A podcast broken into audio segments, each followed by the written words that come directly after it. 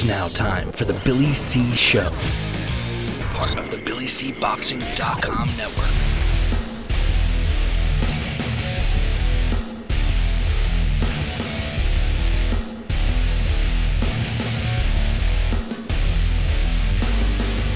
And we're coming to you live from the Billy C Studios in Lake George, New York. I'm Bill Calogero, and it's time for the Billy C Show. Good morning, good day, good evening, whenever you're watching, whenever you're listening. Hey, we just got done watching the Vasily Lomachenko uh, versus Jose Pedraza fight, and uh, we're going to talk about that fight right now. Um, I, I, my initial uh, feelings on the fight uh, we're getting right to it. We're jumping right in. No, no, no uh, pussyfooting around today. Um, you know, my my uh, initial thoughts on this fight um, is that uh, Lomachenko, you know, I, listen, he won. In my opinion, he dominated the fight. There was no question about it. Um, uh, he, uh, I thought he was going to get a stoppage there um, in the eleventh, but you know, normally he does his feel out uh, a couple of uh, a couple of rounds, and, and, then he, he shifts into gear. He he didn't seem to do that. He didn't seem to do that uh, today, and uh, it seemed like uh, I, I, was at the edge of my seat, waiting for him to turn it on, waiting for him to turn it on, and uh, he finally turned it on in the eleventh round. And, and took care of business, but to Jose Pedraza's credit, he got up. It looked like to me that Vasily Lomachenko uh, had a little problem with the movement, uh, the constant movement, and the jab, uh, which surprised me, to be honest with you. Um, but uh, nonetheless, uh, uh, Vasily Lomachenko improved to 12 wins and one loss, with nine of his wins coming by knockout. He's now the unified uh, lightweight world champion. He currently has the WBA and WBO titles. Jose Pedraza only lost for the second time. He drops to 25 uh, and 2 uh, with 12 knockouts. Uh, also on the card, uh, the show uh, on ESPN opened up with Teofimo Lopez. Teofimo Lopez. Um, What a knockout. Talk about a knockout. Uh, first round knockout, 44 seconds uh, over Mason Menard uh, to improve to 10 and 0. Uh, I'm sorry, 11 and 0 now with nine knockouts. Uh, Mason Menard drops to uh, 34 and 4 with 24 knockouts. Um, it didn't surprise me that Lopez won the fight. What surprised me was that he won so quickly. this guy looks like a beast. And uh, one other fight we'll talk about, and then we're going to get uh, my man uh, Alex Papali on the line and get his thoughts uh, on the fight. And uh, to be honest with you, uh, we may even open up the phone lines. So hang tight about that. But nonetheless, Isaac Dogboe went into this title fight. He was the WBO junior featherweight champion and went in up against Emanuel uh, Navarrete. Uh, and uh, Navarrete went in there with a 25 and 1 record with 22 knockouts and beat the snot out of Dogboe.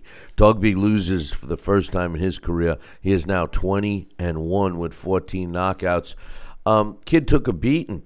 Uh, Emanuel uh, did what he had to do and uh, dominated the fight. I mean, there was no other way uh, you could describe it. He totally uh, dominated uh, the fight from the beginning uh, until the end. Uh, so we'll we'll see what's up with that. We'll get the thoughts of my man Alex Papali and Dax Khan. we'll get Dax Khan on here first, and we'll get his thoughts on the fight. he'll come up here in a second, but back to Lomachenko. Uh, in my opinion, uh, Vasily Lomachenko, pound for pound, uh, number one, or is he? Um, the guy is uh, uh, extremely uh, talented, very fun to watch. but is Terence Crawford pound for pound number one? Um, I don't know. I don't know. I, you know, we got to assume he had the surgery, Lomachenko. you know, he he did seem a little rusty uh, at the beginning, and um, you know, I, he, he, I, I think it was the height. I, I don't know. You know, I, I know one thing for sure. Lomachenko um, does not have the knockout power uh, that he had in the lower weights. Now, before you say, what are you talking about? He dropped Pedraza. Yeah, he dropped Pedraza with beautiful body shot. The second knockdown was a beautiful body shot. Um, but uh, he didn't break him down as much. I, I don't know. I, I, I don't know what to think. Joining me right now, I'll get his thoughts uh, on the fight, uh, is my man uh, uh, Dax Khan. What's up, Dax? Good evening, good morning, depending on where you are. yeah. Hey Dax, man, I, am I'm I'm I'm stuck, man. I don't know what to make of this performance. I mean, Lomachenko looked great in the eleventh round. Um, uh, the rest of the fight, I mean, there was spurts of uh, you know regular Lomachenko, but for the most part, I was on the edge of my seat waiting for him to do what he did in the eleventh round. What was your thoughts on the fight? Well, if you pay, you know, you watch Lomachenko from the start, he had you know, uh, foot movement and control from the open. He had his foot on the outside. You know, Pedraza moved a lot, and because he's so lanky and tall, I think that bothered Lomachenko very much the same way that um, Jorge Linares did, with the exception that Jorge Linares is a harder puncher and a more valiant puncher. So it took, um, you know, Lomachenko a little time, to, you know, to close the gap, and you know, Pedraza again, you know, he fought a very awkward fight, and you know, Lomachenko was always at his best inside close, and he wasn't able to do that until Pedraza tired out. But you know, Pedraza, because he was moving around so much, he wasn't really landing anything significant. What you know, were winning those rounds for Lomachenko when he landed, they were the clean punches, they were the more solid punches. You know, it's hard. You can't really, you know. Um, discredit uh, you know his performance. Uh, you know he's kind of suffering that same fate that maybe uh, an Andre Ward, uh, Roy Jones, uh, even Floyd Mayweather suffered, where you know if they don't just dominate every single opponent at every single second of the fight, all of a sudden there's something wrong. All of a sudden you know they didn't do as well as they were supposed to, and their performances you know brought down levels. Pedraza, you know regard uh, regardless of his loss to um, to uh, Davis, you know he's a world class fighter. He's not a pound for pound fighter, but he's a world class fighter. So you know, you have to expect that. And you made a valid point. He moved up to lightweight. He's not going to be the same type of puncher he was at the lower weight. And we saw that. Uh, at least that's what I thought I saw. But you know, I, I mean you know more than anybody what what surgeries do, uh, taking a toll on your body. Did the performance we see tonight, and, and by all you know means, I'm not knocking the performance. I mean, he won the fight. Uh, but do you think that this was, uh, you know, kind of, uh, should we look at this as a Lomachenko being a little rusty, uh, coming off of uh, a surgery? It wasn't a year ago, you know, so I mean, he, he did get right back into the ring. Um, do you think that had any bearing on his performance tonight? Maybe it did. He says it didn't you know, uh, Lomachenko, one of the beauties about him, what makes Lomachenko Lomachenko, for lack of better expression, is he's a thinking fighter. You know, he doesn't make many mistakes and he doesn't do anything foolish and he doesn't do anything, you know, to jeopardize what's going to, you know, his win inside there. Of course, he always wants to put on a dominant performance and make the crowd happy, but that's not going to happen all the time with every opponent. And when your opponent is moving around a lot like Pedraza did tonight, you know, every single round, eh, you know, it's hard to go in there and make that phone booth type fight. Maybe if Pedraza was standing in close, Lomachenko would look more dominant, but you know it was a win. It was a solid win. Of course, I do believe that uh, that one scorecard was way out of line and so unfair to Pedraza. The uh, 119-107. I had a um, 117-108 due to that two um, that that uh, one uh, 10-7 round. But you know it, it's hard to be you know tough on Lomachenko. I was a little tough on Lomachenko with the uh, Linares fight, but when you go back and you look at it, you say to yourself, you know, the guy did what he's supposed to do. He put on a masterclass performance against a world caliber fighter, and that's what he did tonight. Yep. No, uh, you know, uh, we're. I'm looking at Terence Crawford. You know, he was in the audience, uh, and uh, you know, I've always said we've talked a lot about Lomachenko being pound for pound number one, and um, you know, you can make an argument that Terence Crawford could be. Well, after this uh, at least I make an argument. After this performance, um, I give. I was saying that they were tied, Dax, but after this performance, and and you know what, the pound for pound, you know, I, my my whole opinion on pound for pound rankings not I'm off the subject here, but uh, you know, it's not like you're etched. You make it to pound for pound. It's not like you're etched in at number one. Each performance could, you know, dictate whether you move up or down or whatever. And I've said that TC and uh, uh, Lomachenko were kind of both pound for pound number one because I, I, I that was just my thought. Tonight, I think Lomachenko dropped down to 1.5. He's number he's number 1.5, Dax. He's number 1.5. Yeah. now, now, we're at the points. Yeah, no. But my point my point is is that um, you know, for the idiots that don't think that Terence Crawford has fought, you and I just had this conversation on the phone the other day about Terence Crawford, and you know, the funny thing is, is I can't believe that people don't think that he's fought top opposition. I mean, Lomachenko certainly has. He's done something that no one else has, coming right out of the amateurs and, and fighting the level of opposition that he that he has, and and that's why he he has such a large following. But like we talked about, Terrence Crawford is no slouch. I don't think anybody uh, thought he was. Um, whoever did I don't know what fight they were watching or if they ever watched a fight or maybe they meant Terence Crawford, somebody they went to school with. Definitely not Bud Crawford. Right. But uh, uh, you mentioned the surgery. Uh, Lomachenko, remember, even though he doesn't take a lot of punishment inside the ring, and that's you know that's his style. One of the beauties of his style, you know. Plus, when he's uh, offensive, his offensive is you know it's really pleasing to look at. Remember his amateur career. The people misconstrue well. They wear the headgear, the rounder, shorter. It's more about volume punching, not uh, power punching. It wears a lot on the body. There's a lot of years of all that training. Training itself continuously, making weight itself continuously is going to wear on the body. Even though Lomachenko's only 30 years old, and I'm not saying that um, he should be considered a guy in decline or, or that the surgery took a lot out of him, but you know because of all that, maybe it's just taking a little bit longer for him to kind of heal, uh, to get to uh, fully 100%. Who knows? The next fight is what's going to tell us.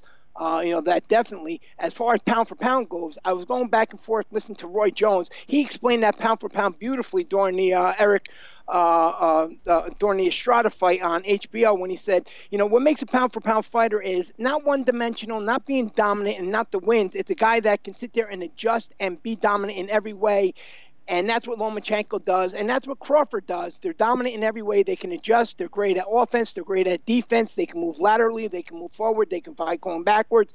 So you know, it, you know, it's really unfair to be so hard on him, and it's even more unfair to Jose Pedraza.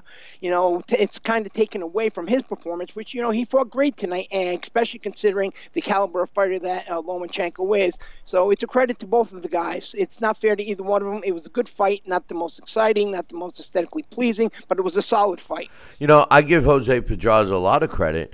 Um, for sure, because he stuck to his game plan. He threw a lot of punches. He was busy, and the movement. I, you know, I've seen Lomachenko fight other fighters that try to, uh, you know, be busy against him, try to have the movement, but they didn't have the success. Lomachenko, um, you know, would, would would do the feeling out just like he did against Pedraza for maybe three or four rounds at the most, and then we see him kick into what we saw in the 11th round, and he carries it for the rest of the fight until the fight is over. Uh, he didn't do that tonight, Dax, and I, you know I was wondering why. Like, um, is he is the height? It, was Pedraza showing him something more than than he was uh, expecting, and the the the uh, uh, tentativeness that he had that he showed for letting his hands go until the 11th round he started getting fluid. You know, uh, I'd say from the ninth round on, he, he started feeling a little more comfortable, like he was going to go in for the kill. And then when he did in the eleventh round, Pedraza had no answer. It really really made me wonder why he didn't do that sooner. What's your thoughts? Pedraza, when you watch the fight, every time Lomachenko landed something clean, Pedraza, because he was moving so well, it made it hard for Lomachenko to, you know, follow up with a combination. And Lomachenko's always at his best in that close range. So Pedraza constantly moving like that is what made it difficult for Lomachenko, in my opinion, especially when you add in that long reach advantage that that Pedraza had. So you know, it, it's you know, it's really unfair, in my opinion, to to uh, nitpick either one of these guys. Again, we expect these dominant performances every single time out, but it just can't be. Now, if in his next fight and his fight afterwards we see Lomachenko perform the same, then you know, then we have a reason to sit there and say to ourselves, okay, maybe he's lost it, maybe the surgeries took something out of him, maybe because of the long amateur career, or you know, maybe Jose uh, Pedraza just actually better than everybody gives him credit for. One of the things that um, I wanted to ask you is um, Anatoly Lomachenko as a trainer, is this guy not getting really the credit that he deserves when you think about it? Uh, not only with Alexander Gvozdyk, not only with Alexander Usyk, and now you know, and of course with uh, his son uh, Vasily Lomachenko, you have two guys that are top five pound for pound fighters. All three are undefeated, and you um, two of the guys are lineal champions as well. I mean, you know exactly how good is he, and you know what maybe should some of these promote, um, trainers or these fighters around in uh, the United States or even the UK be looking uh, to incorporate into their style and to their skill set to bring them up that next level and get them maybe back on par with all these fighters from the other countries that just seem to be invading uh, invading this country and dominating the sport and making the American fighters seem you know just two and three steps below. First of all, I, it, it's I'm glad you brought it up because I, I think that he gets to pick whoever he wants. Any fighter that wouldn't want to work with this guy is foolish. But what I like about him, and I think that his talent speaks for itself, just the way you explained, you know, pointing out the fighters that he has and how good those fighters are. Uh, great point. But you know what I like the most about him? I like the fact that he lets the fighter be the guy that gets the, the limelight, so to speak. This is a guy that enjoys being in the background and lets his fighters speak for his own uh, talent. And and uh, too often in the sport today, we have a trainer that all of a sudden is uh, Joe Schmo Hollywood. You know, he thinks uh, you know it's it's uh, Joe Joe Joe Bag of Donuts against Vinny Goombats, featuring trainers such and such. Just the way a, a, a referee shouldn't be, you know, uh, known for the fight, you know, for the job he did in the fight because he got all the camera. Like like Harvey Dock did a great job in that fight uh, with uh, Pedraza and and uh, Lomachenko, in my opinion. But uh, Lomachenko's dad, as a trainer, I think he's got to be up there, Dax. He's got to be one of the tops, and and, and I think everyone should uh, give him that credit. Yeah, he doesn't talk to the media, and like you stated, he doesn't look for that limelight the only time really you notice him is in between rounds, and you don't really notice him being over um, animated. He doesn't really talk a lot. He says whatever adjustments need to be made, and that's what you know the the great trainers of the past used to do. And you're 100% correct. A lot of times now, what we see are these trainers wanting just as much of the spotlight as their fighters, and we don't see the Emanuel Steward types or the Angelo Dundee types, where you know the only time that we really see them and notice them, or even a lot of uh, Teddy Atlas type, is in between rounds when when they're doing their best work and telling their fighters what adjustments to be made and um, you know giving their fighters the pep talks when they're down and behind. Um, Anatoly Lomachenko, his guys, they just seem so dominant. They don't need these pep talks, but he definitely is, in my opinion, has to, or has to be boxing's uh, best kept secret. Maybe just because the lack of media coverage or the lack of uh, exposure that uh, he gives himself.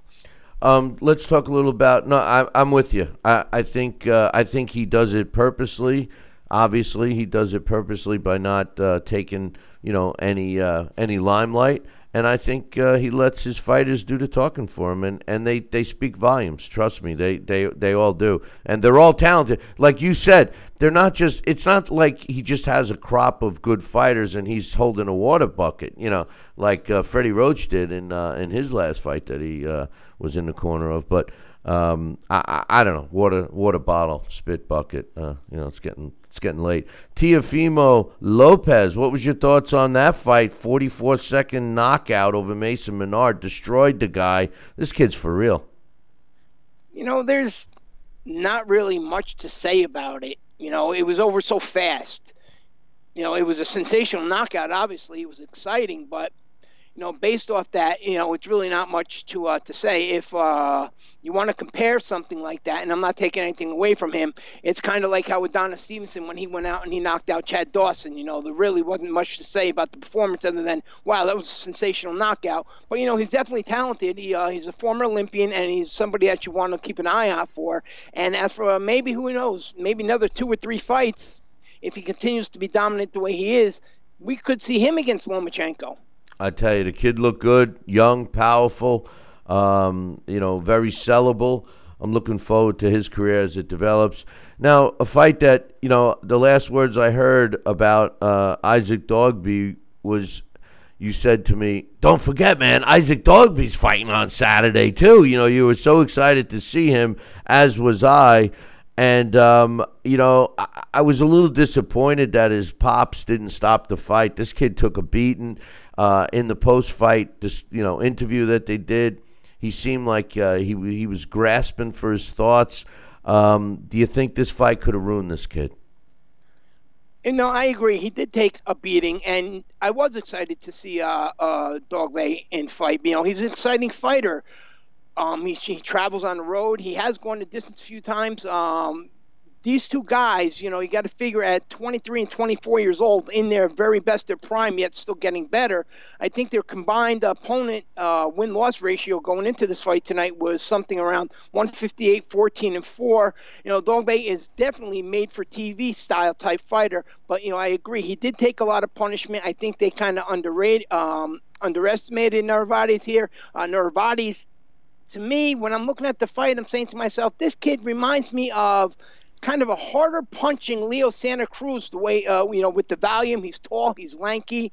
And I think if this kid should happen to develop a solid jab he was de- he would definitely be uh, you know a monster a beast for anybody. I would certainly love to see him against Rey Vargas next and whoever would win that is uh, the best in the division. As for Isaac Dogboe I also was thinking during the fight you know, maybe it's time for him to move on with somebody else besides his father. We have seen in the past so many of these father-son relationships where they've been together from the start, where the father only has such, uh, you know, has limited knowledge. He's brought them only so far, and I think that's what we're seeing with Isaac Dogboe here considering, as you stated, you know, the father, you got a little bit of emotions. You want your son to uh, exceed to these levels, and maybe his head wasn't thinking clearly, and he allowed his son to take a little bit too much punishment. And of course, what about the corner? How could they have allowed their own corner to become so wet? Dogboe fell twice in that corner. Yeah, that was. I'm surprised they didn't stop the action and force them to clean it. But uh, you know, one one thing I wanted to to add about the uh, the the Dogboe fight uh, or dog. How do you pronounce his last name? Dog B or Dog, Dog Bay. Dog Bay. Dog Bay. I'm sorry, uh, Isaac, uh, but uh, you know the, the the thing about that fight, which surprised me. I, I mean, we've heard about it after fights, but I don't think I recall hearing a fighter say in a post-fight interview. I mean, in the ring saying, you know, we took our opponent lightly and we didn't really train as hard this time. I, I mean, fighters have done it throughout the history of the sport, but I can't recall hearing a fighter actually admit it so soon after the fight. What was your thoughts on that? It was honesty. You know, he was he was out there. He was being. Both guys were very classy after the fight. You know, he he was being honest. And to tell you the truth, when he did uh, assert himself inside close, he was dominant, except again, very much like Lomachenko, he wasn't able to really close that distance and maintain inside. And on the outside, he just got picked apart. Um, he, he, abandoned his jab. You know, Dogboe is a guy that, you know, his style kind of is reminiscent of a mini Mike Tyson where he has to use those short arms and jab himself in. And once he's inside, you know, he's a bully. You know, he has that short pitbull type body and which again reinforces why I really don't think his father is the right trainer for him anymore because the kid is talented. Hopefully, he didn't really lose anything in this fight physically, and he can go on. But the father, you know, really in between rounds didn't give any um, advice. He didn't tell him anything that was going to help him or change. And eventually, Dogboe looked, uh, you know, he looked desperate. You know, Navarrete, you know, is this this kid right here where he just came out of nowhere and suddenly I think he became a star. Yeah, he you know he he had endless energy. It seemed Dax, and uh, he just kept the pressure on. And uh, Dogboe had no answer. I, I mean, you know, he he hit him as hard as he could. He landed Dogboe. I'm talking about landed some hard flush shots, and uh, Emanuel didn't go anywhere. And I think it was disheartening. Uh, when you add that to uh, you know a, an obvious uh, poor training camp, and I also agree with you about lack of instruction from his father and that's it. You know that that's something. You when when you look at it, the the story is similar to the Porters.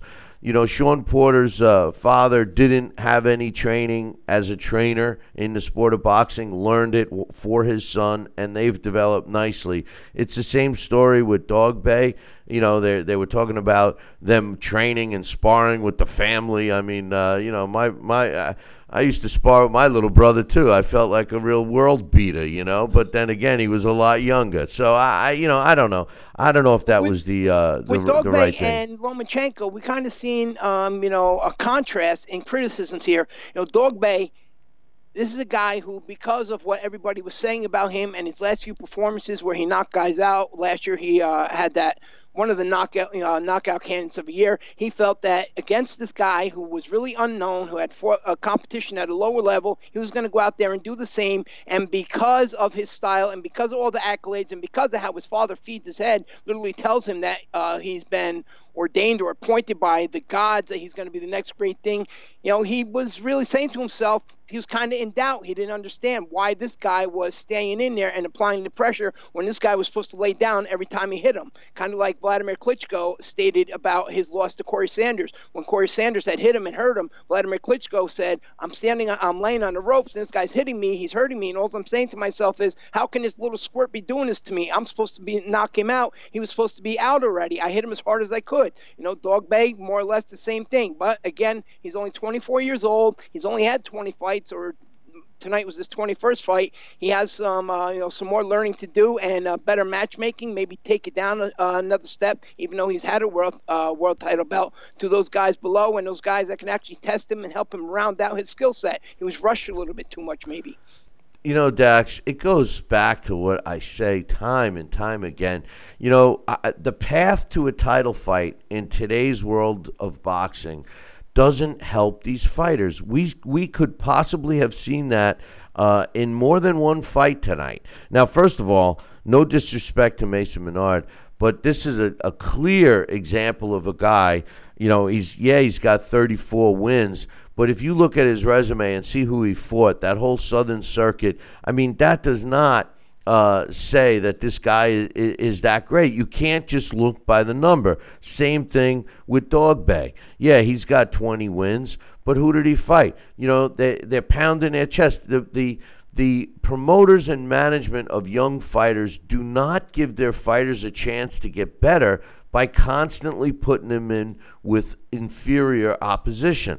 And then the end result is what we see when you see a young fighter with all of this fanfare and all of this hype, and he goes in and he fights a real fight and gets blown out. You know, that's the and it's and it's dangerous. That's the big problem. If these guys had to actually climb the ladder and really fight uh, a contender that's above them and beat them and climb that rung and then fight the next one and, and work their way all the way up to a number one, we would see great championship fights. Unfortunately, you see uh, uh, the guy who's supposed to win on one corner and then the guy who's got a 45 to 1 shot in the other. And then when they win, the, the long shot, the first word out of everyone's mouth is the other fighter was exposed. You know, my kids will ask me, or friends will ask me who aren't really uh, big into boxing, that they were looking around, whether or not be on box BoxRec, they were reading an article saying they seen this guy who had only 25 wins and 200 losses. How are they allowing this guy to fight? This guy must stink. You know, how he must be the worst fighter in the world. And then, you know, when you talk to him and you, you know, you bring up the record and you explain to them, look, this person, regardless of the fact they had this many losses, they have fought 15 world champions, 20 world champions on their way up. And these guys, out of all those losses, have only been stopped once or twice. And those one or two stoppages were never called. They were TKO'd. And that year they had fought 9, 10, 11 times. Those are what, you know, you refer to on the show all the time as professional opponents. And it's those professional opponents that are very good. They're, they're not average. They're very good fighters. That's why they can have so many fights and only be stopped, you know, once or twice. And those are the guys that are helping the other, uh, the, the stars get better. They're the ones that are helping these young fighters like an Isaac Dog Bay get better because every time they go in there, these guys have every single trick there is. They're showing them all these tricks. They're giving them um, exposure. They're helping them uh, learn how to deal with, overcome, maybe deal with a little bit of adversity. So when they're ready to step up to that next level, there's no surprises. They're not going to panic and they're not going to second guess themselves when they're not dominating or controlling the fight. True. No, I I I agree with you. Um, a couple other things I wanted to ask you. Uh, first and foremost, uh, back to Lomachenko. Uh, you know, back from his surgery, he wins his fight. He's now a unified uh, lightweight champion. Um, you know, uh, what's next for him? I, I mean, Gervonta Davis is the guy. Tank Davis. Uh, rumor has it that he's going to be sitting out until his deal with Mayweather Promotions expires, and then we'll see him in some good fights. Uh, if these two get in the ring, and and I'm a big Tank Davis fan. There's no question about it. but Tank Davis does not have the experience of a Lomachenko, and certainly hasn't fought the level of opposition as a Lomachenko. And assuming that he does stay uh, curbed for a little bit, how many fights do you think Tank Davis would have to have in order to be ready to uh, give uh, Vasily Lomachenko a challenge? First, we'd have to see Davis, what kind of shape he gets in at lightweight, and then we'd also have to see Davis pick up his punch output. Um, Davis, who, like you, I'm a fan of, and I know that he's dying to get out of that Mayweather contract. And once he does and he gets around some other people, maybe we'll actually see the best of Davis. But, you know, for Tank Davis to beat somebody like Lomachenko laying on the ropes like that isn't going to get it done. So Davis like we were just speaking about, you know, he kind of, despite being, you know, a former world champion, may have to take it down a little bit and fight those guys just on that level underneath to gain a little bit more of that experience if he expects to go in there and be successful against a Lomachenko or a Mikey Garcia, depending on what he decides to do after his fight with Errol Spence Jr. And once he does that, then we'll generally know, you know, what to expect from Tank Davis in the future. But right now, the experience factor, be as a pro or an amateur, considering, as you stated, the level of competition. Tank Davis would more or less, outside of his power and catching Lomachenko with a big shot, you know, he, he would get, uh, you know, he, he would become a showcase. He would be no different than a lot of other Lomachenko opponents, and he wouldn't, um, you know, have the success that uh, Linares did for those nine rounds, or he certainly wouldn't have that success that Pedraza had tonight, considering Tank Davis is one of those guys who uses his feet a lot. Uh, and the other thing is, is I think Pedraza, one of the, reasons why he ended this fight uh, on his feet is because of his long reach. I, I think that was the only uh, reason. You know, he doesn't have pop uh, that much pop uh, behind his punches, and I was a little surprised that Lomachenko didn't take him out of there. But as much as I love Tank Davis, his style, his attacking style is perfect for Lomachenko. So it'd be an interesting fight uh, to see how Tank Davis does. Plus, the other thing about Lomachenko that makes him so great in my mind, even though tonight clearly was an off night, is that his whole life revolves around boxing. You don't see him doing some of the stupid things you and I have discussed that Gervonta Davis has been wrapped up in, and uh, some of the uh, uh outside the ring antics that uh, may be okay to do. But when you're a when you're a professional boxer, especially at these levels that we're talking about, that kind of uh, lifestyle wears you down, and there's plenty of time for it. You know, one of the things uh, that uh, you know keeps good fighters good is the fact that they uh, you know kind of keep their noses clean outside the ring. What's your thoughts?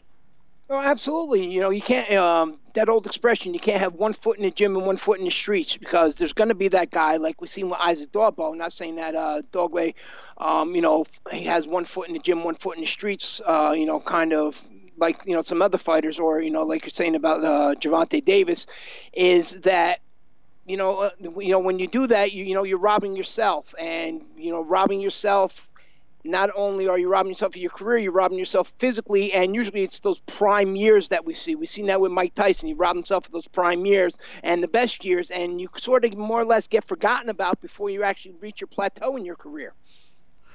Right, but I mean, some of these guys are really ruining their career by doing what they do. They absolutely do. That's what I'm saying. You know, you, it can't be both ways. You know, it's okay to do that if you want to be, as we were, as I was stating before, a professional opponent, but not if you want to be elite. Floyd Mayweather, regardless of anybody's opinions on his opponent choice, whatever the case may be, is that he was always in shape, and a lot of guys in the sport aren't always in shape. And once they step to somebody like we've seen with Dogboe tonight against Navarrete, a guy who they thought they were going to beat, and all of a sudden the things didn't go that way. They have no plan B. Lomachenko, did you uh, listen to that interview he did earlier tonight? You know, is he he said, you know, why are you so difficult to deal with? And he said, because I always walk into the ring and I have four plans. I don't have just one plan. Too many fighters walk into the ring with just one plan. And that, you know, could be another reason. You know, he maybe didn't put on the performance we expected or were hoping for from him tonight. But what if he did only have one plan? Would he have been able to overcome and over and deal with the movement of Pedraza and the length of Pedraza? Probably not. So that's what separates a very good fighter from a world class fighter, from an elite fighter, from a pound for pound fighter. Again, Terence Crawford also fits that mold. Yeah, I, listen, Terence Crawford clearly is is a pound for pound top pound for pound guy. And, you know why we're talking about pound for pound? I, am seeing. A, I, normally I don't mention comments uh, in the chat room uh, unless they uh, give us a super chat. But uh, uh, the truth of the matter is, you know, uh, my pound for pound. Dax, you know as well as I, they created the pound for pound rankings for Sugar Ray Robinson because heavy a heavyweight, in my opinion, any weight class except the heavyweight is could be a pound for pound fighter. Heavyweight is already supposed to be the baddest man on the planet. So the pound for pound ratings is just to give a smaller fighter uh, a shot at you know being being a number one guy, or at least the way it was back in the day when it was for real. And the way the way I look at pound for pound is if you take a fighter with all of his talent all of his attributes, his strengths, his weaknesses, whatever, and you make that same fighter into another weight class, um, giving, letting him retain all of that, would he be just as good? A heavyweight, and I've always used Klitschko as an example. Klitschko is so much bigger and stronger, and as a heavyweight, he's great but how much bigger and stronger would he be at a lower weight class? He would his strength was his height and his his size advantage over his opponents at the time. That's why I don't think a heavyweight could be in a, in a pound for pound. But that's just my thoughts. What's yours? And again, that goes back to what I was stating when I was listening to Roy Jones' comments on HBO during the Juan Francisco Estrada fight, and he was using uh, Roman Gonzalez as um, his example for point, you know, for as good as Roman Gonzalez was, and everybody was considering him the pound for pound best fighter in sport you know, Roman Gonzalez, he didn't really show us, you know, sensational footwork. He didn't show us that lateral movement. You know, he only showed us the fact that he was dominant when he was able to impose his will on fighters and he was winning. And it was because he had racked up so many wins that made him, you know, that people consider him that pound for pound fighter. But, you know, a guy like Estrada is the reason, you know, how this topic came up. Estrada can do everything where he can knock guys out. He's offensive, he's defensive. And, you know, again, not to beat a dead horse, that's what makes Lomachenko and Terence Crawford so good is they can do everything. They can knock guys out. They're good offensively. They're good defensively. They can switch styles. They're always in shape. And you made a valid point. You know, with the heavyweights, it's okay you know, how would they be if they came down a little bit? And again, another valid point you made was the heavyweight champion was always considered the baddest man. You know, the heavyweight division was the flagship division. It was always the heavyweight champion and everybody else underneath him. And I agree 100%. These pound for pound ratings were made so we can decide who was the very best in the sport outside of the heavyweight champion. You, you know, it used to be a given. The heavyweight champion was the absolute best in the sport, and everybody else was second best, and you had to divide to figure out who was the second best. Exactly, and and that's what it, that's what it was designed for. And today it's it's taken uh, a totally different turn, but uh, it's all good as long as people are are still uh, discussing it. So uh, Lomachenko, his performance tonight um, wasn't Lomachenko Lomachenko isk, but he got the job done, unified a title.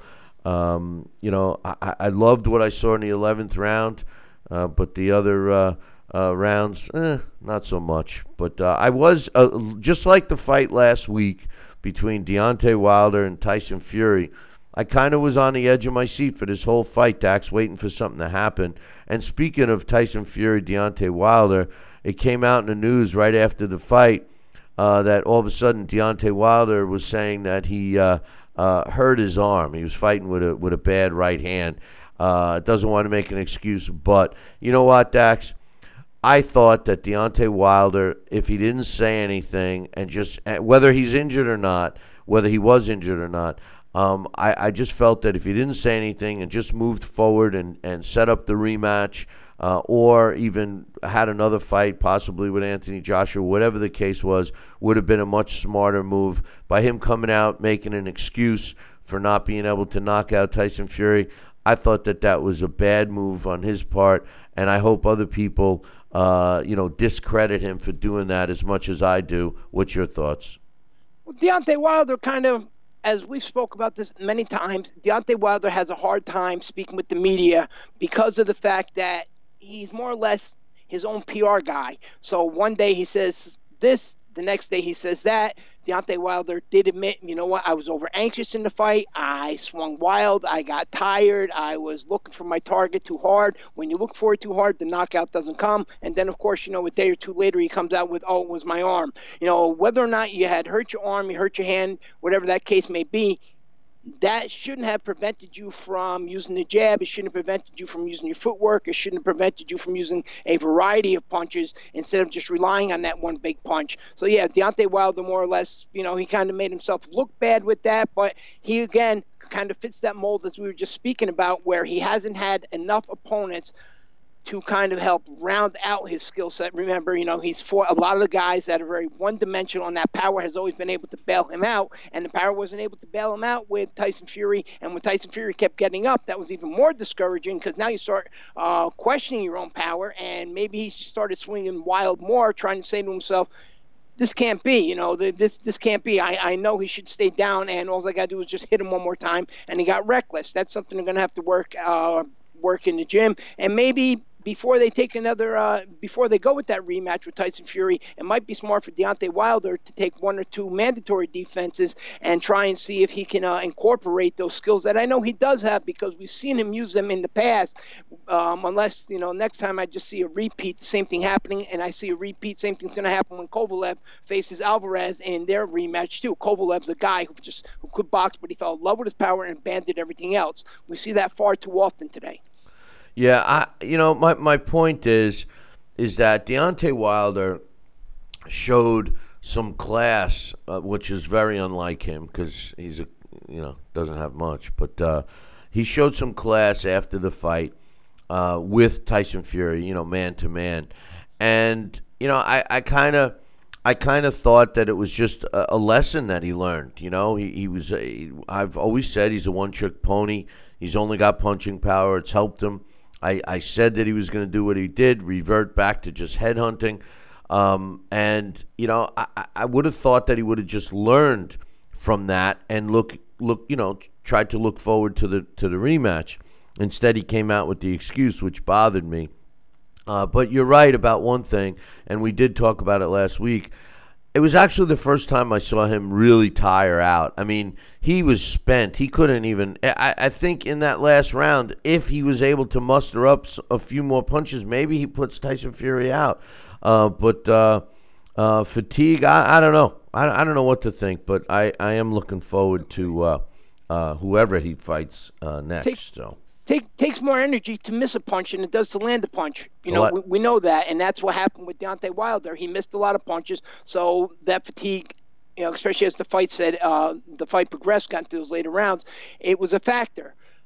You know, so that's again, you know, something where I think he would have to maybe get more a better variety of sparring partners or take a few other fights to you know, calm himself down where maybe not at that level. He can work on some stuff. These are things that should have been, again, done with him years ago instead of, you know, now when he's at that point where there's only, there, there, you can't go down. You know, when you fight Tyson Fury, who's the lineal heavyweight champion, and the other guy in the division, the top dog, is Anthony Joshua, anybody else that you fight underneath them is just looked at as, you know, cherry picking. You, you know, you're going down, you're not progressing, and you're not going to get any better you know, mismanagement, bad matchmaking, you know, that's another problem in sport. But you know, that that that's for another day. Right. I, I, you know, I, what what they could do with matchmaking is try to, uh, uh, you know, build their fighters up a little better uh, along you, you the know, way. Bill, just a funny thing. I forget who I was having a conversation with or who was mentioning this earlier today, but they said they were speaking with a trainer who said that he tells their fighters the jab is overrated and that you know he doesn't tell his fighters to rely on the jab. I don't know who the trainer was, but uh, when somebody told me that, you know, me and other people were just saying to ourselves, is this, you know, did this person really say this? Is he really teaching these fighters? I don't know. Is this maybe the guy just started training? I don't know what kind of book he read, um, you know, to declare himself a trainer. But tonight we seen two uh, we seen two cases of that in the Tyson Fury against Deontay Wilder fight. Deontay Wilder would have done much better if he worked behind his jab. And the same thing with Jose Pedraza against uh, Vasily Lomachenko. Imagine if Pedraza would have pumped his jab all night. What a different fight that would have been. Yeah, no. Well, Pedraza Pedraza gave Lomachenko some trouble. Uh, there's no question about it. You know, when we look at Lomachenko, right, right. My point is, imagine if he was using his jab while he was while he was, you know, using his footwork. You know, a lot of they abandon that jab, and that's your fundamental. Your jab could be your bread and butter. Larry Holmes made a career out of his jab. Well, I thought Pedraza did use use his jab. Uh, he wasn't landing as many, but he, he was keeping Lomachenko um, in check, uh, uh, you know, which surprised me. You know, when you look at Lomachenko's record and you see who he fought as a pro, I mean, you can't argue with the level of opposition that he's faced. I mean, I, I, you know, I, there, there's not really one fighter on his resume that you could say was a layup fight. Even his first fight as a pro, he fought Jose Ramirez uh, back in uh, 2013. So, I mean, really, uh, there's nothing anybody could say. Uh, for people that are trying to put, uh, and, and I love Gervonta Davis, but people that are trying to put Tank Davis in the same uh, breath as, as Lomachenko, I mean, it, it is a little ridiculous considered, uh, you know, who he's fought and who he's made quit on the stool. Uh, virtually ruined the careers of Nicholas Walters and, and Rigondeaux. I mean, Guillermo Rigondeaux quit on the stool. He's never really been the same. Uh, Linares gave a good fight, but you know uh, uh, couldn't get up from the body shot. But it was a different style too. Linares um, is a better version than uh, Pedraza. You know, uh, he fought. He has fought at a higher level against. Um, you know, fellow world champions a lot longer than Pedraza has. But again, you know, he's he's tall, he's lanky, he's fast, and Lomachenko had issues against him. So maybe that's Lomachenko's Achilles heel as he's moving up in weight, or these tall, lanky fighters that have speed and that move. Uh, definitely, I, I definitely think that. Um, and and Linares wasn't quite didn't have the arm reach that Pedraza had, you know. And just for just for argument's sake, for all the doubters out there, you know, when you look at Terence Crawford, and I know this uh, Terence Crawford didn't fight tonight, but I I can't stand when I hear people that don't give him any credit. You know, you, you go back and you look at his his uh, resume. He fought some decent fighters on the way up, but the fight that started his incline was the Breidis Prescott fight. People forget Dax, and I know you and I just recently discussed this, but he was brought in as an opponent to get Breidis Prescott back on the winning track when he fought him. Um, he had a winning record. He was I'm talking about Crawford. He had a winning record. He was fighting out of Nebraska. Nobody thought anything of it. They really didn't give him much credit. The only big name he did he did have uh, wins over uh, David Rodella, which was an impressive, impressive win, and an old Derek Campos. Uh, so they figured, hey, this guy's got a good record. We'll put him in with Prescott. Knocks, uh, wins a decision over Prescott. Then he goes in with the hard hitting Alejandro Sanabria, uh, knocks him out. Uh, Andrei Klimov, you and I just were talking about him, beats him then Ricky Burns, then Gamboa, then Raymundo Beltran, and Thomas Dulorme. you know, Dierry Jean was a was even a. Though, uh, no, but I mean, all all these fights though, Victor P- uh, Postol, uh, uh, you know, all these fights. Uh, for people to say that he doesn't have a good resume, uh, they're they're just foolish. It, it just irks me. But again, like the Klimovs fight, that yeah, we did just discuss that last week, I believe. You know, Crawford because he had problems with Klimov. He won the fight convincingly, but he didn't go out there and knock him out like everybody thought he should have because Klimov moved a lot. Um, at times, he was went into a survival mode, and Crawford, you know, he looked he, he didn't really look sensational in that fight. And I remember him coming out on social media and apologizing, saying, you know, I'm sorry. It's hard to look good. It's hard to look sensational and, and get the knockout when your opponent's in there to survive. So, you know, very much like um, uh, Lomachenko tonight, even though Crawford at that point in time in his career wasn't up, you know, to that level that he is now, of course. But, you know, they wrote him off. Every time a fighter that has expectations doesn't perform to the standards that we place upon them, they're either overrated, um, the, the, the opponent was was was um, was paid off to take a dive if they should happen to fall too quickly. You know, the sport. You know, there, there's no appreciation or perform like the pound for pound best guy because they have these wins. You know, this is boxing, and you know the sport. That's why you're a professional. Every guy that steps inside that ring is, you know, brings some sort of challenge, brings some sort of danger, and every fighter is different, and that is why we see these top guys, and that's how we declare who is good because on how the fact they're able to deal with no matter what situation that comes to them, and they're managed to get that win one way or another. So you know, all the fighters, uh, the top names, whether or not it's a Klitschko that you mentioned before whether or not it was a Roman Gonzalez that Roy Jones was talking about before, whether or not it was Lomachenko tonight, whether or not it's Crawford. They've all had these moments, and boxing fans just need to understand. You know what? You're watching the sport for a reason, and they're actually in the ring getting paid for them to do this for a reason. Yep. Um, you know, uh, people that just you see, it's the same fans that look at an undefeated record and immediately cry that the fighter is good. You know, so same thing with uh, with the the people that don't think that uh, you know Crawford has fought tough opposition. Uh, Lomachenko, you can't argue that he that he hasn't. He's fought the best of the best of in the weight class. And the other thing is, in these smaller weight classes, Dax, people don't understand.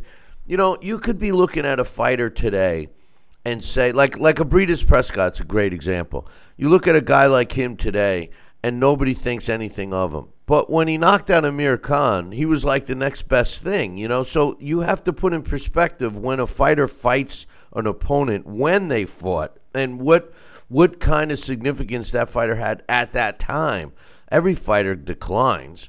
So uh, it's just it's just a lack of boxing knowledge, I think, by uh, some of the fans. Uh, it, it is a lot. You know, it, um, you got to realize in this country, Bill, if you think about it, light heavyweight, heavyweight, welterweight, junior middleweight are really the only divisions that anybody pays attention to, and the average boxing fan could have a conversation about that last more than two minutes when it pertains to who's actually in that division, who the champions are. You know, it, it's an international sport. In other countries, they focus on these smaller divisions, and that's what made you know that's you know that's the difference between um, you know fans in every country. And you know, in some countries they only focus on those small divisions and they really don't know about you know what's going on with the upper divisions.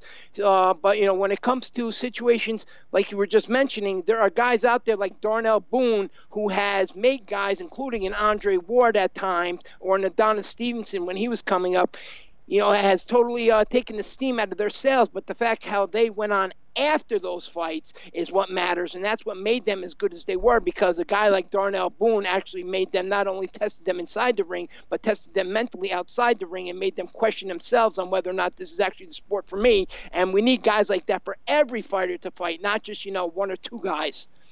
No, no doubt, no doubt. I listen. The the the best thing to to have the, the top fighters fighting each other is to have them climb the ladder of of contendership and uh, beat the guy above them. It's that simple. Um, but uh, in any event, Dax, any final thoughts on the Lomachenko fight? No, like I said, I just think we're being a little too hard on Lomachenko, and I don't think that uh, Pedraza's getting enough credit. You know that that's that's just my opinion. And as far as the top ten, remember, Bill, it's not so hard to be in the top ten when you got a chance you know, you could be one in 50 guys in the top 10 when you boil down all the sanctioning bodies. No, I know. I know. It's not like the old days. No, you know, I know. I, Scully I, said, How I, did the guy I, from Virginia become the Fedelatin champion from the Caribbean? No, I, I listen, I and I've always said that, you know, but with that said, if a fighter with all of the that you you're literally 100% right. You could have up to 50 top 10 contenders in any weight class with the four sanctioning bodies, right? You could have up to 50. And uh, my my point is even with the diluted contender rankings, depending upon which sanctioning body you're with, these fighters still don't fight top 10 guys in any of the it's not like they're fighting the top 10 computer ranking guys. They're, i'm just asking that they climb the ladder in whatever sanctioning body they want to dax but they gotta fight the guy that's good. That's all. They can't they can't fight guys with uh, barely 500 above 500 records you know barely above 500 records and then uh, all of a sudden get a title shot. That that you can't gauge a fighter by feeding them opponents like that. It's not your dad's boxing, as they say. No, it's not. Dax, I appreciate your thoughts, and uh, we'll look we'll look forward to you next week, man. All right, everybody. Well past my bedtime, so talk to you soon. Night night, Dax. Uh, that's Dax Khan. You can check his uh, column out up on BillyCBoxing.com. Listen, I'm going to take a short break. When I come back. Uh, we're going to have uh, Alex Papali give us his thoughts uh, on uh, Lomachenko's performance tonight. Don't go nowheres. Billy C will be right back. Now back to Billy, Billy C. Interact with the show at BillyCBoxing.com.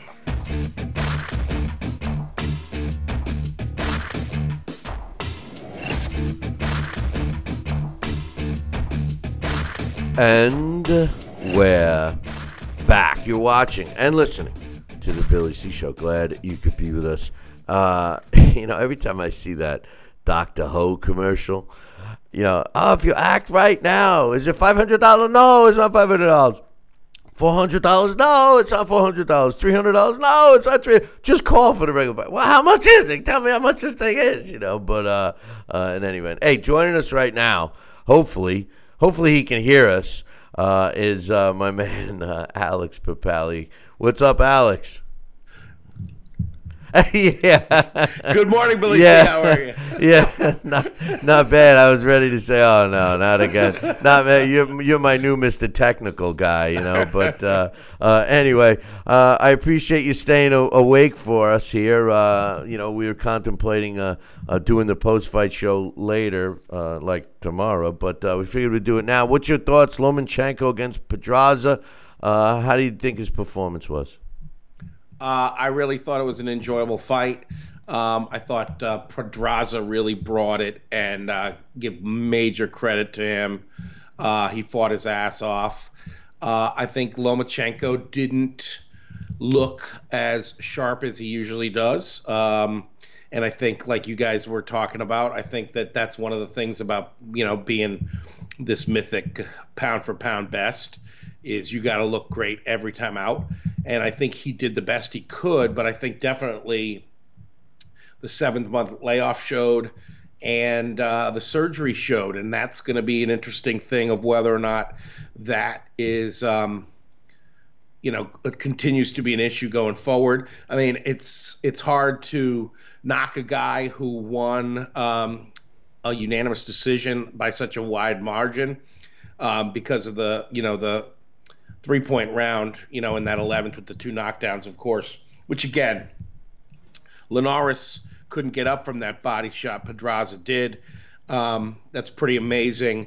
But um, I had it 116, 110 at the end for Lomachenko. But uh, I think he could have won easier and would have won easier with a more functional shoulder because you definitely did not see the right uppercuts and the right hooks that you usually do from him. Um, that said, he still was dominant. Um, but Pedraza gets major points because he did show that, you know, Lomachenko is not uh, superhuman. You, there are things you could do to, um, you know, give him a few wrinkles. Uh, he showed that he can adapt, but um, yeah, like you said earlier, I think maybe he slips from number one pound for pound to one A. yeah, you know, but um, you know, he. I don't think we saw. First of all, surgery is a funny thing. You know, sometimes in baseball, when a, when a pitcher gets Tommy John surgery and then they finally come back. Uh, it's usually a whole season before they get back into form. You know, even though they physically, uh, you know, the injury is healed or, or fixed or whatever, uh, and they get the okay from from the experts. uh, you know, it takes a, a whole nother year. Well, I don't think boxing's any different.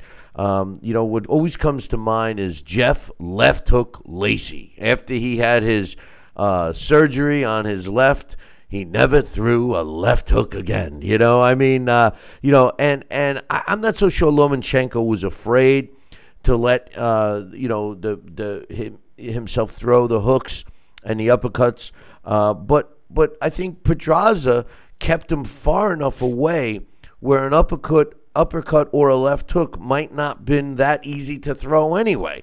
The only round that he seemed to get inside and be Lomachenko was that 11th round. And and as far as the score goes, you know, I, the scores seem to kind of be all over the place, even for a one-sided unanimous win. I got to be honest with you, Alex.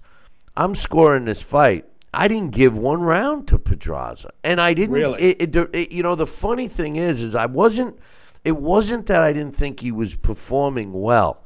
It's just that throughout the 12 rounds, he really didn't do anything, in my opinion, to win the round. Yes, he was throwing like round one.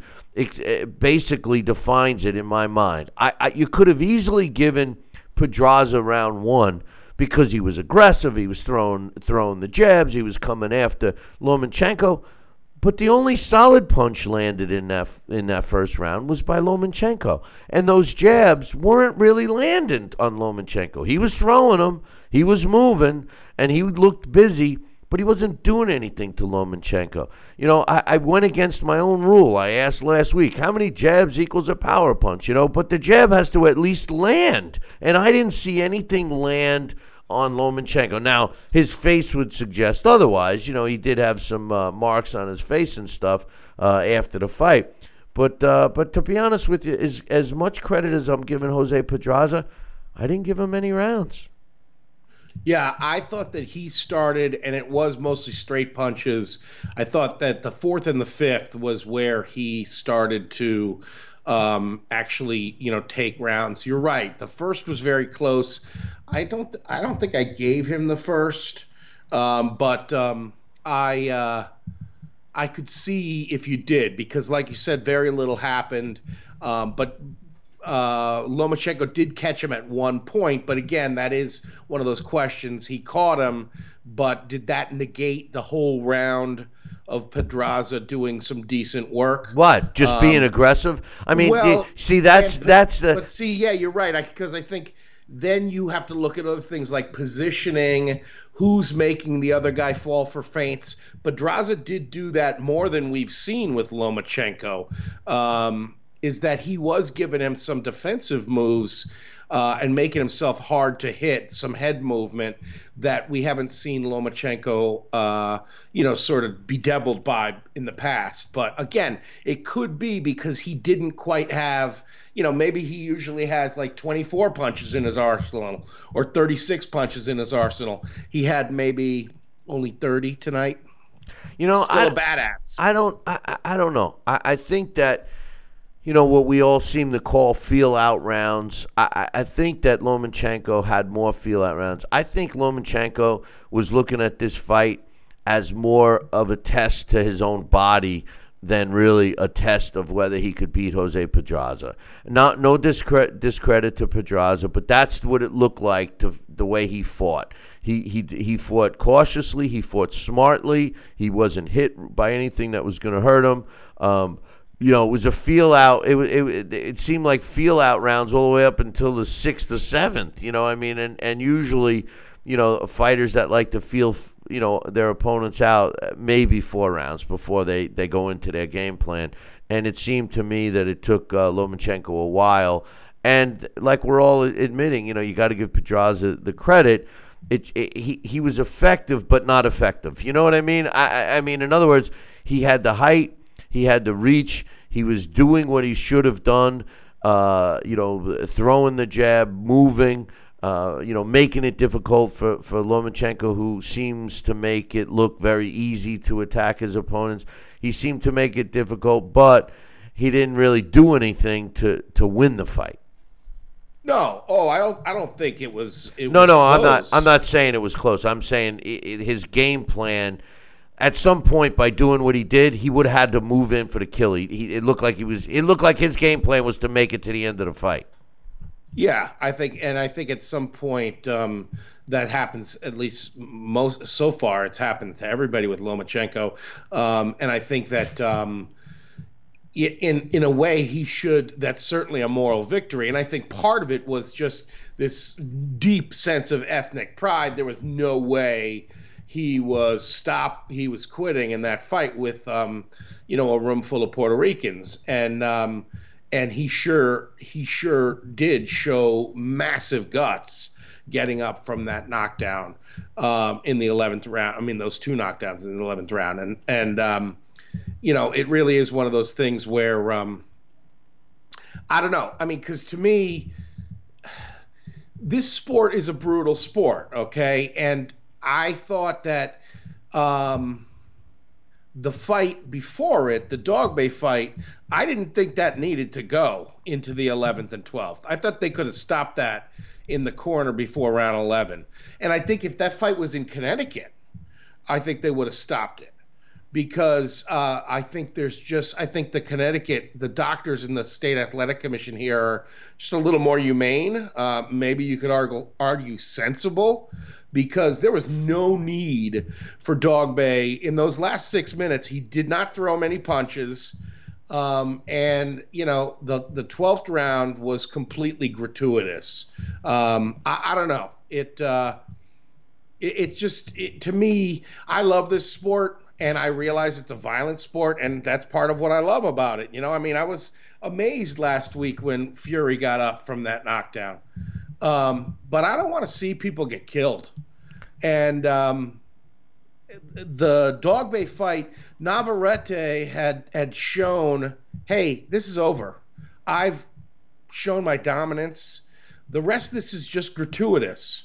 Um, there was no chance Dogboe was going to land a bomb. Uh, I don't know. It, Dog- to me, those last two rounds, I didn't need to see that. You know, Dogboe did throw the hardest punches he could and didn't affect uh, Navarrete. So, I, you know, I'm with you. I thought the fight should have been stopped, but it's surprising me that the commission didn't stop it. New York is is overprotective. I mean, they give you they give the fighters physicals in between rounds. Uh, you know, they have doctors jump up on the ring and stop the action and inspect. I mean, they over they're overcautious. Uh, you know, it was strange to see. Um, you know, uh, uh, uh, who was it? Benji Est- uh, was Benji Estevitas the uh, yeah yeah you know he was the he was so. the uh, ref.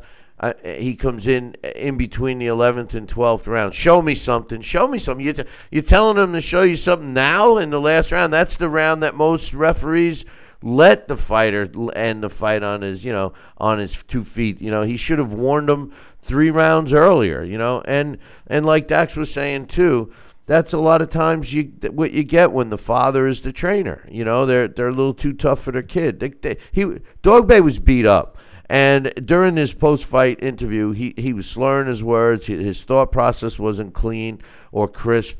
Um, I you know I hope he goes and gets checked out. I hope New York will will make him go get checked out or, and put him on a 30 day suspension at least uh, for taking the beating that he did. Yeah, I, I, I, you know, hopefully uh, he's getting medical care right now. You know, I don't know. I mean, because you can't really go. We know the sport is subjective, but sometimes you see the swelling that you see on a guy like Dogboe, and it's it's ind- indicative that something bad is going on. Now, I'm not a doctor, but I've watched fights for 35 years. So to me, it's one of those things that it's sort of if you have anecdotal evidence, you're you're talking about brain damage. Uh, you should err on the side of caution, expect, especially when a fight has been decided. And the Navarrete fight had been decided. Um, especially, I think it was after the 10th that was where it seemed like okay, now Dogboe is reacting to getting hit in a way that he's barely able to defend himself, and he was starting to get easy to knock down. The slip was, I mean, that was his own corner. That was kind of hard to believe that they didn't say wipe up the corner even before the round because I mean, but again, at home, you're you're treated to all these crazy angles. So the aerial angle, you could see there was so much water in that corner. Maybe you didn't notice it if you were standing there. Well, I tell you what, the, there was a knockdown that the referee missed in that fight. That first yeah. knockdown, that was clearly a knockdown, and I was shocked that he called it a slip. Um, and that I, would have favored Dogboe. Yeah, that would yeah, have made the. But it would still wouldn't have won the fight for him. You yeah. know. Uh, but uh, what was your thoughts on uh, Teofimo Lopez's uh, annihilation of Mason Menard? That was just crazy. I mean, what a shot that was. Yeah, he caught him uh, perfectly. And when you see face first knockdowns, that usually is it. How about and, the le- how about the leg twitch? Yeah, he was twitching and he kind of he froze, sort of show, throwing a jab it was strange the position he was in.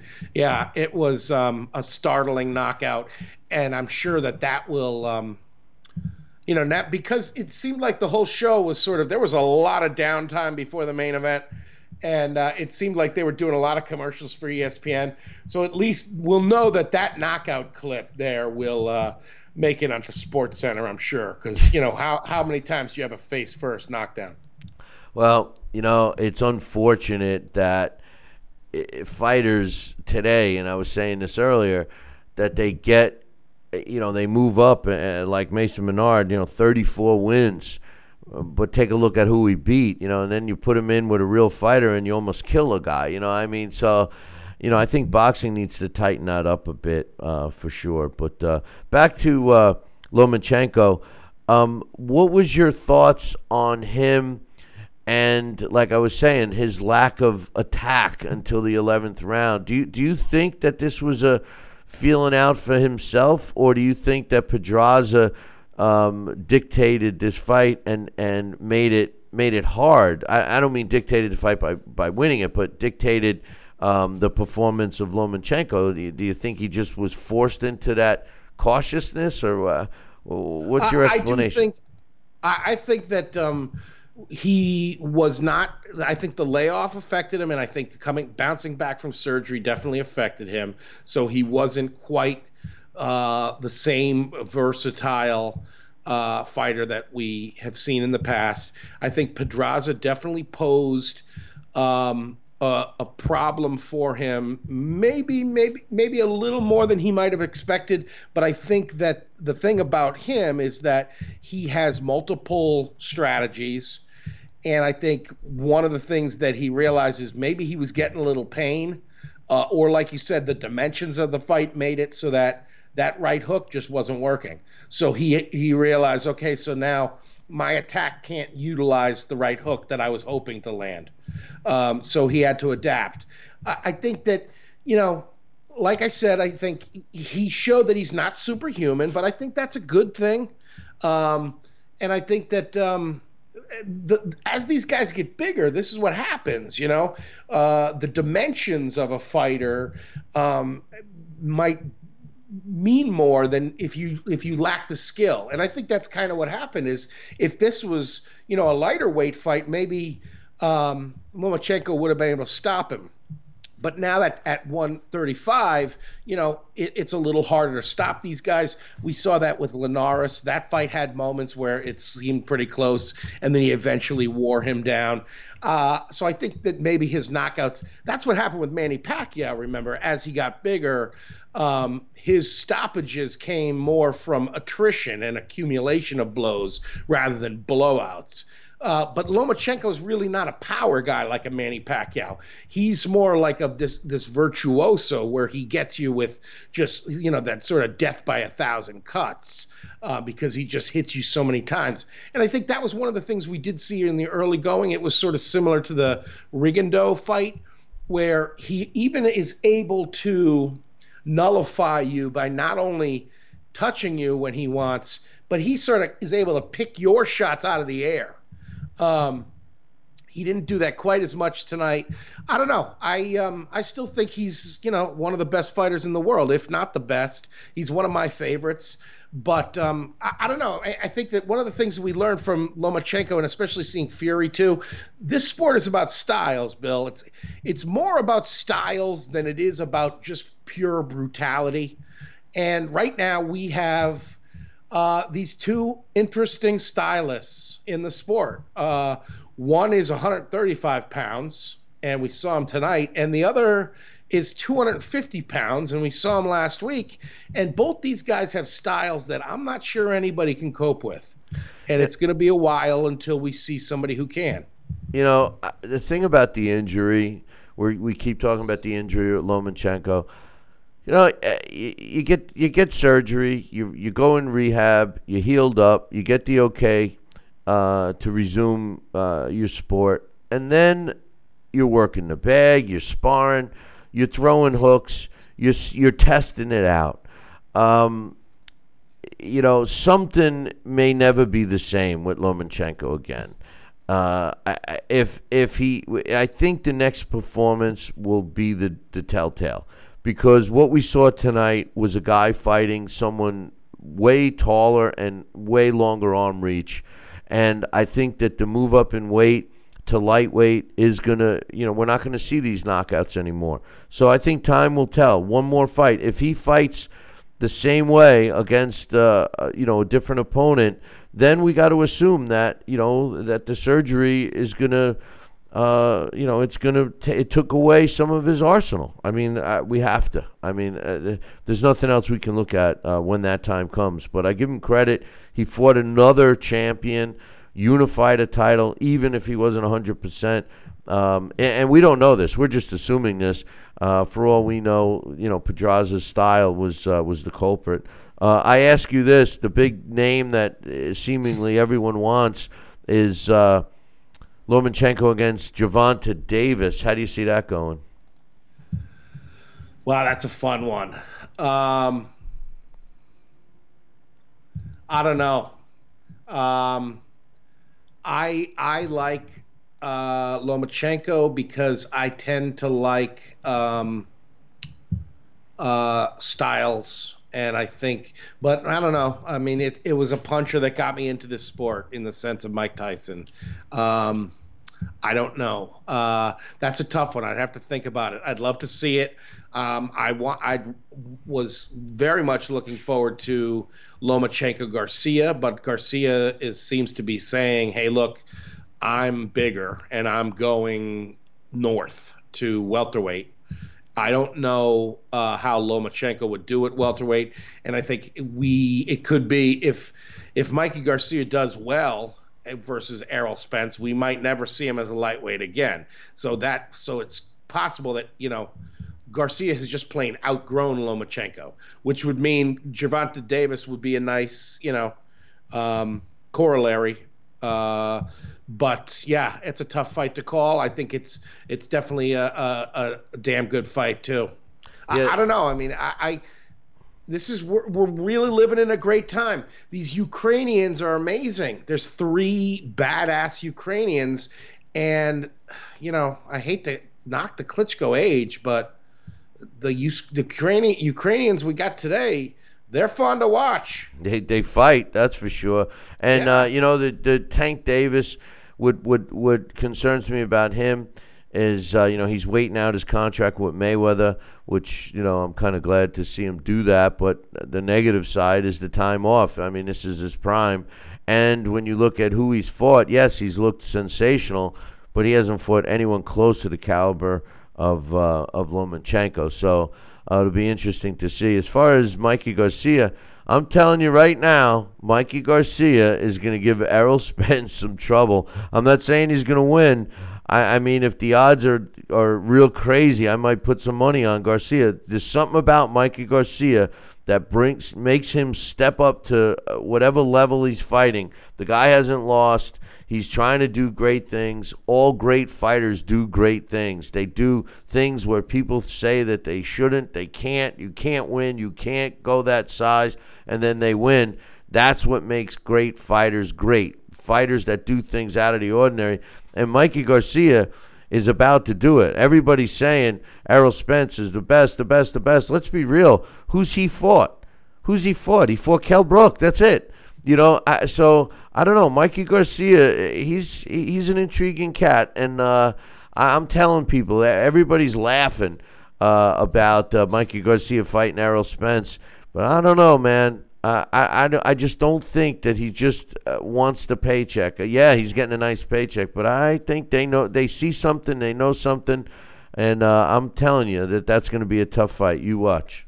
Oh, I'm looking forward to it. I, I think you're right. I think they definitely think that they could win it, and I think uh, I, I for their sake, I hope they, you know, are not you know, completely uh, overmatching their guy.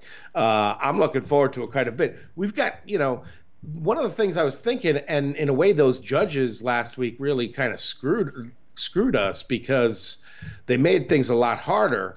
Uh, who do you think's fighter of the year? Um, I mean, do we have to wait to see the Rocky Field and Canelo fight? Because if Canelo wins that big, he's got a good argument for it. If um, uh, Lomachenko, I'm not sure, you know, what you think about his argument.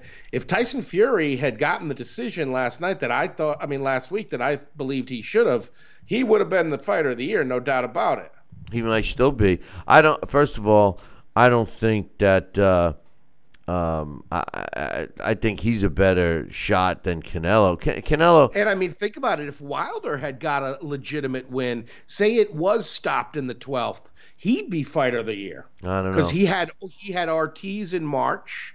Eh, his two best fights would have been this year. What about uh, Anthony Joshua?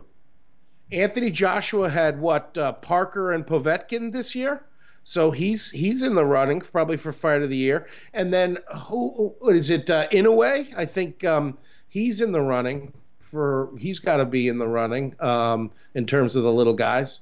Yeah, I don't know. It should be interesting. One thing I did want to say also. How about Usyk? How about Usyk?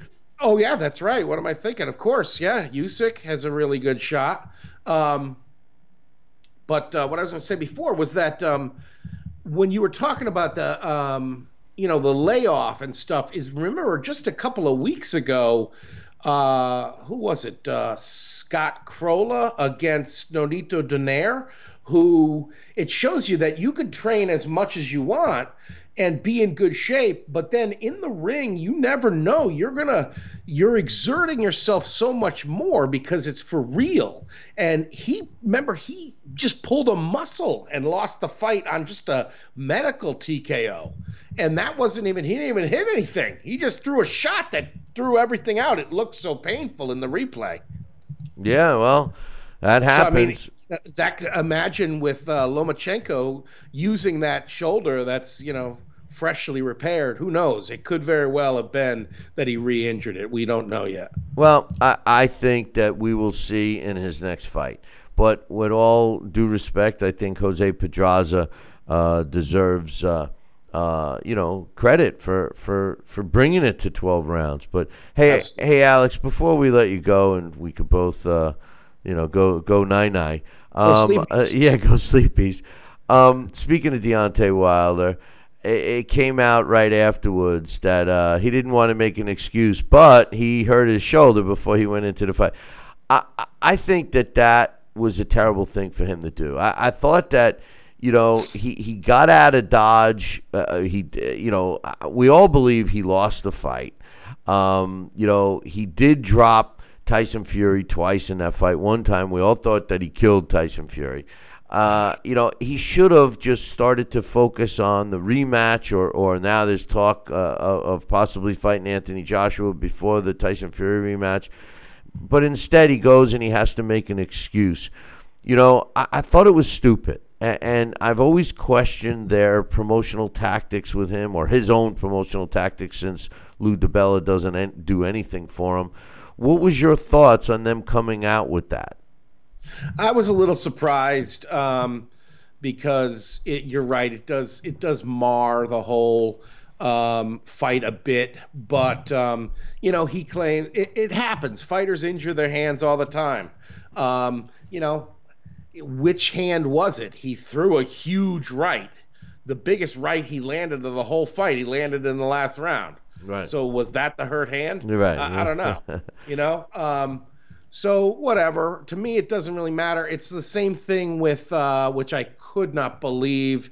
I'm not sure if he if he started it or if I think he was just retweeting a fan because I did see that someone had sent him a, a clip that they you know had videoed on their smartphone and were trying to say that it was a long count. You know, they were trying to pull the same crap that uh, Don King tried with, you know, Mike Tyson and Buster Douglas. We knocked you out before you knocked us out. Um, because supposedly the count that Fury got in the final round was more than tw- 10 seconds. Well, guess what? They often are. It's not seconds of a clock, it's a 10 count with done by a human being. Um, so that that whole argument is a red herring. The fact that he he retweeted that to me was like, this is a guy that's looking for excuses. Um, it's unfortunate, but it doesn't take away with what what happened. You know, I mean, um, I don't know. That was the thing that to me was great is that if you're a boxing fan, you learn context and you remember you'll remember this fight just like if you remember um, you know, Trinidad De La Hoya, you remember having your opinion of what it was. All these close fights, you always remember, you know. Um, and that's the thing about boxing is you learn it, it helps you learn context, as and it, context is an important thing in this life. That way, you could, um, you know, when somebody like uh, George H. W. Bush dies, you could realize, well, what exactly are we eulogizing? Hey, you know, uh, context is important. Yeah, you know, it, it reminds me of uh, Marvin Hagler, Sugar Ray Leonard. Yeah, yeah, you know, That's true. we could talk about that forever. But uh, now, and granted, I mean, I don't think. Um, I think uh, uh, one of the things that happens a lot today is we get these manufactured controversies. I don't think that. Um, anything about Fury Wilder comes close to the controversies of like like you're saying like a Hagler Leonard or uh, um, Meldrick Taylor, Julio Cesar Chavez, but because of the internet world, um, it we do kind of have to.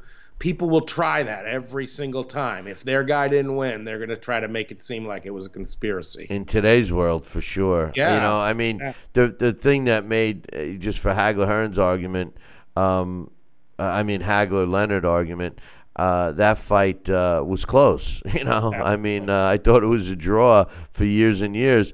Um, the the Wilder Tyson Fury fight, I didn't think was close. The only reason why it became close on the scorecards was because of the knockdowns. But you take those away, and you can make the argument that Tyson Fury won all the rest of the rounds. But uh, or you know, at least what did I have? 114, 112 maybe, or 114, 111. I, I forget what I scored it, but uh, in any event, Alex, I appreciate you uh, staying up late and uh, talking about this fight. We'll be looking forward uh, to what goes on next. We are closing the year strong, and uh, yeah, put together your uh, what you think all the awards should be, and we'll discuss it next week. Absolutely, sounds good, Billy C. Take care. All right, man. Take care. That's Alex Papali, and you can catch him next week. Hey, listen, uh, we appreciate you stopping by for our uh, Vasily Lomachenko Jose Pedraza post fight show. And uh, all I could say is uh, make sure you tune in next time.